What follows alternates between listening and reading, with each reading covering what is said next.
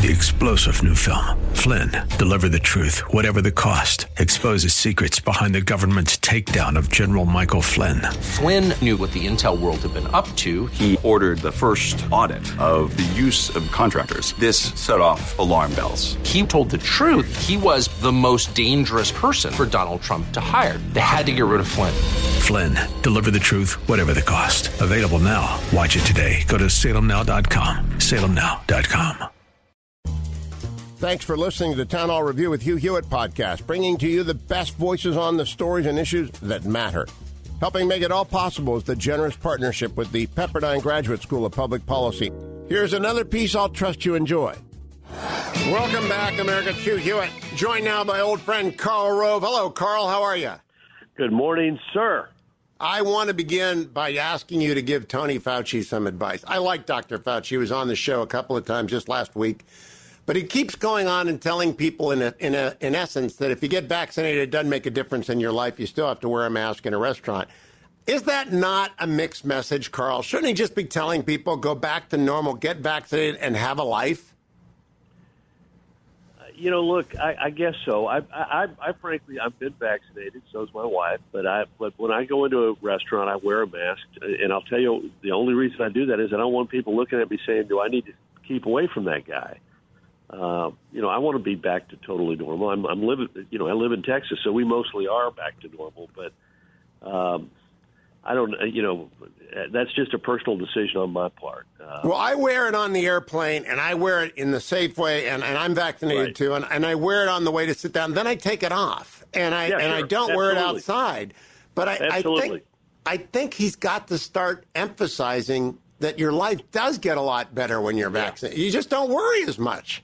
Exactly. Exactly. In fact, you know, we ought to be talking about how we're getting vaccinated because I'm finding like, you know, we we we had some um, damage during the snowmageddon uh, here in Texas because we don't build our houses uh, like they build them in Minnesota, and uh, and there are a lot of work crew around, and uh, you know they're they're they're very good about coming in and saying, you know, they've got the mask on, and they say, and then Mr. Rove, I've got my mask on. And I said, "D- you know what? Don't worry, I'm I'm vaccinated. Are you vaccinated? And so I've ended up talking to them, and and frankly, they're looking for. Some people are looking for confirmation, validation that they should go get vaccinated, and, and nothing bad's going to happen. Well, didn't you feel sick, Mr. Rove? No, no, I didn't. I, you know, I felt a little uncomfortable for a day, but you know what? Go get your vaccination. That's way you won't get sick. And so, you know, we've all got a responsibility to take care of ourselves and our friends and our families and those that we come in contact with. So yeah, I'm like you. I wear my mask into the into the restaurant and then I take it off. And I and, and you'll notice. I mean, particularly here in Texas. I mean, people are eating outdoors, and and and, and I suspect a lot of them are still vaccinated. But it's just you know it's just a lot more comfortable to be doing it that way and not have people looking at you and thinking, are you or are you not vaccinated? Are you or are you not taking uh, taking some conce- care and concern about me? You see, and I think that's a fine message. I just wish Dr. Fauci would get, uh, he, he needs Yeah. some messaging training. Now let's move to politics. Just had Glenn Youngkin on. I know you no longer live in Virginia. I do. I want him to be the GOP nominee. But this is the craziest damn system I've ever seen the primary, distributed primary. But is that done to frustrate Youngkin by party insiders, or is that just Virginia is living in the in the 19th century? Well, I don't know what it is, but I don't know what the rationale is, but it's a bad system. Make up your mind. Either have a convention or have a primary. And when it became, when the party couldn't get its act together to do a virtual convention, then it should have gone to a primary. It's in the hands of the state party executive committee. And frankly, I'm, I'm, I'm a, I'm a much bigger fan of doing a primary if they want to get back into the majority because they have to have the kind of activity that goes on in a primary. In a primary, you're trying to get out a large number of voters. You have a firehouse convention primary or whatever the heck they're calling this, and you're trying to get out the true ardent believers who come out each and every time for these kind of deals. And as a result, you're talking to a very much smaller crowd in a very insular way, and you do not allow yourself to get a broad message out and a bigger awareness of who you are and what you're all about. So yeah, I'm, you know, this just we got it. Virginia is not a state that we can allow to float away. And it need uh, not float away. Glenn Youngkin is a float. fine, fine candidate. There are normal people who can run in Virginia, center right people who could win. I just, uh, what a what a half-assed thing to do. Let me get to the the split in the GOP, Karl Rove. Now, I don't want to overstate it. I believe there are some people who have monetized the split in the GOP. So the uh, the hard right, really 105 percent Trumpists versus the never Trumpers. They have a monetary interest in keeping the party divided. I'm a McConnellist. I am in the middle. Do you think it's overstated or is it real? Well, it's real, but it is also overstated because remember, our adversaries and uh, and and those who wish us uh, ill, our adversaries in the Democratic Party and those who wish us ill in the media are going to are going to jump on this each and every time. But look, it's natural when you've lost the White House to go through a period of sort of mutual recrimination. You want to keep it to a minimum, and you want it to be constructive. So rather than just simply calling each other names, we ought to be focused on what is the agenda for a modern conservative party uh, as we as as we try and get our, our our sea legs back, and we better get it back because because a vict- the the depth of our victory in 2022 depends on it, and b more importantly, what we do as a governing party, as you know, offering alternatives, offering proposals, offering an agenda matters to the American people for 2024, and what we do in 2022 can't during the campaign and then in the months afterwards during the, the legislative session after that is going to matter a lot as to whether or not we get a second uh, term of the Biden Harris administration, regardless of who's in charge of it, uh, or whether we get a Republican back in the White House. And, and and when we talk about the Supreme Court and the federal courts, the most radical left wing law professors are going to end up on the federal bench unless we get the Senate back. So I want to turn to the Senate. And I want to start with a controversial race, Karl Rove, Missouri. Now, I've had as my guests already Eric Greitens, Eric Schmitt, and Jason Love. I'll have the two uh, congresswomen from Missouri on if they declare. Uh, and I've also had on Kansas City Mayor Quinton Lucas, who's going to be a hell of a candidate for the Democrats. He's just going to be a hell of a candidate. If we nominate Eric Greitens, it is my conclusion after doing all this due diligence and reading everything, we're committing electoral suicide. Do you agree with me? I agree, and I, I listened to your interview, which was very impressive. And you were uh, you fair, you were accurate, and he kept stepping in it. I, I couldn't believe it. I mean, you ask him a simple question: Were did you or did you not deploy with a SEAL team?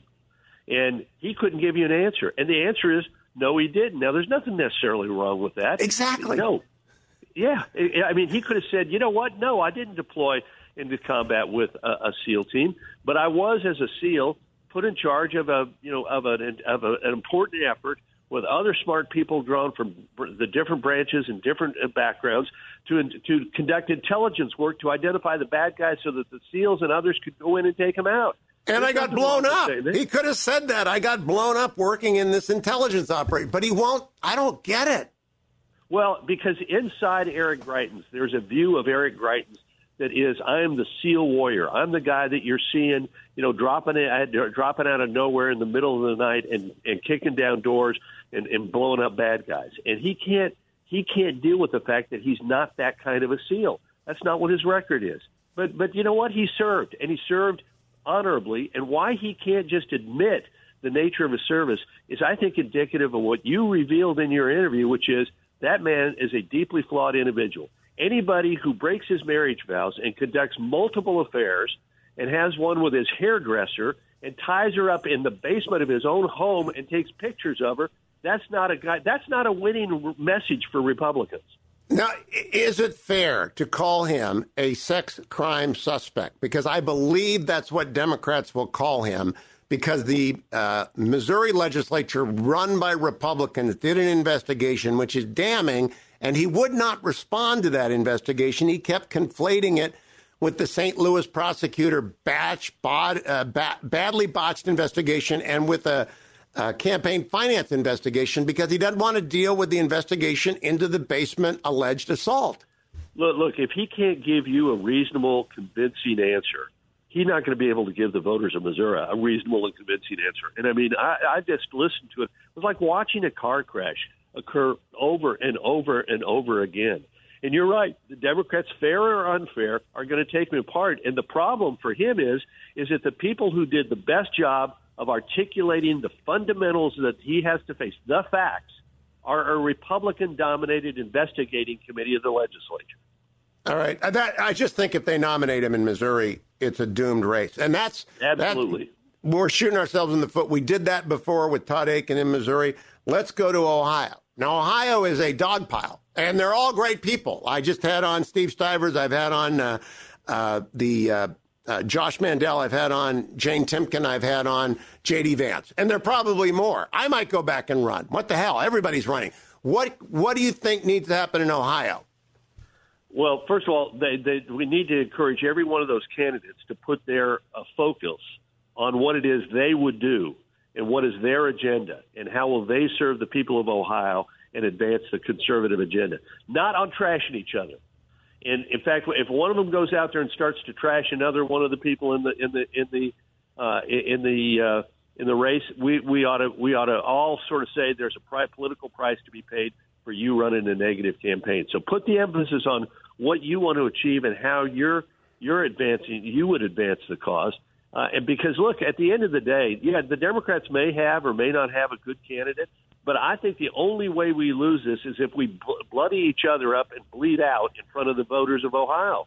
So you know, let's not let's not give them points for taking each other down in some sort of you know wrestling uh, mania thing. Let's let's let's encourage. Say we're gonna we're gonna send money to and encourage uh, and, and give encouragement to candidates who are able to articulate a positive and optimistic agenda for what conservative agenda for what they would do for America. What's their what, what do they think our challenges are? What do they think we ought to do about them?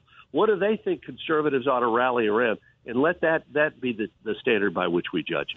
Now, Karl Rove, we don't have much time, but I want to cover Chris Sununu in New Hampshire, Herschel Walker in Georgia, and whether or not Doug Ducey runs in Arizona. What do you have to say about those three races and whether or not other people are on your radar in those three states? Yeah, well, first of all, Chris Sununu has been a fabulous governor of the state of New Hampshire, and I hope he runs. I think he would bring a leadership and a temperament in uh, to the United States Senate that would be not only good for New Hampshire but good for the country. Uh, same for Doug Ducey. He has been a superb governor of the state, and I think that that he has been the kind of you know pragmatic conservative leader who can draw together the, the fractured Republican Party in that state. Remember, I mean, this guy has won twice by by high you know high high big numbers margins, big numbers in a state that's a battleground state. So I hope he runs. Herschel Walker actually, he, you know, I have enormous respect for him. He's my fellow Texan. Uh, and and despite the fact that that he he you know has uh, played such a formidable role for Georgia in his college years, I, I think we, we're likely to to find that there's going to be some resistance from people saying, well, you lived in Texas for for many many many years, and now you're moving back here to run for the Senate. So I I, I think we, we there's a young banker uh, in the state who's a University of Georgia grad who's being talked about. I wouldn't necessarily uh, rule out David Perdue. I think David Perdue uh, though he's reluctant to run again, I think I think he's a, he's a fighter, and I think a lot of people would like to see him re-enter the contest. But we've got to win. We've got to those you you, you those are three of the four states. The other one being Nevada, where we have to have good candidates on the Republican side if we're going to pick up any seats. Because we've got remember we're going to have Wisconsin, Ohio, Pennsylvania, and North Carolina Three of those are open seats. We've got to win them, and one of them could be an open seat, Wisconsin, and we can't afford to lose a single one of those. We've and we cannot throw away right. Missouri. We cannot throw away Missouri. That's. but the Greitens, the Greitens interview, and anybody who's got a doubt ought to uh, go online and and pull up your interview with him and listen to it with an open mind, as I did. And boy, it's devastating. And the problem is not your questions.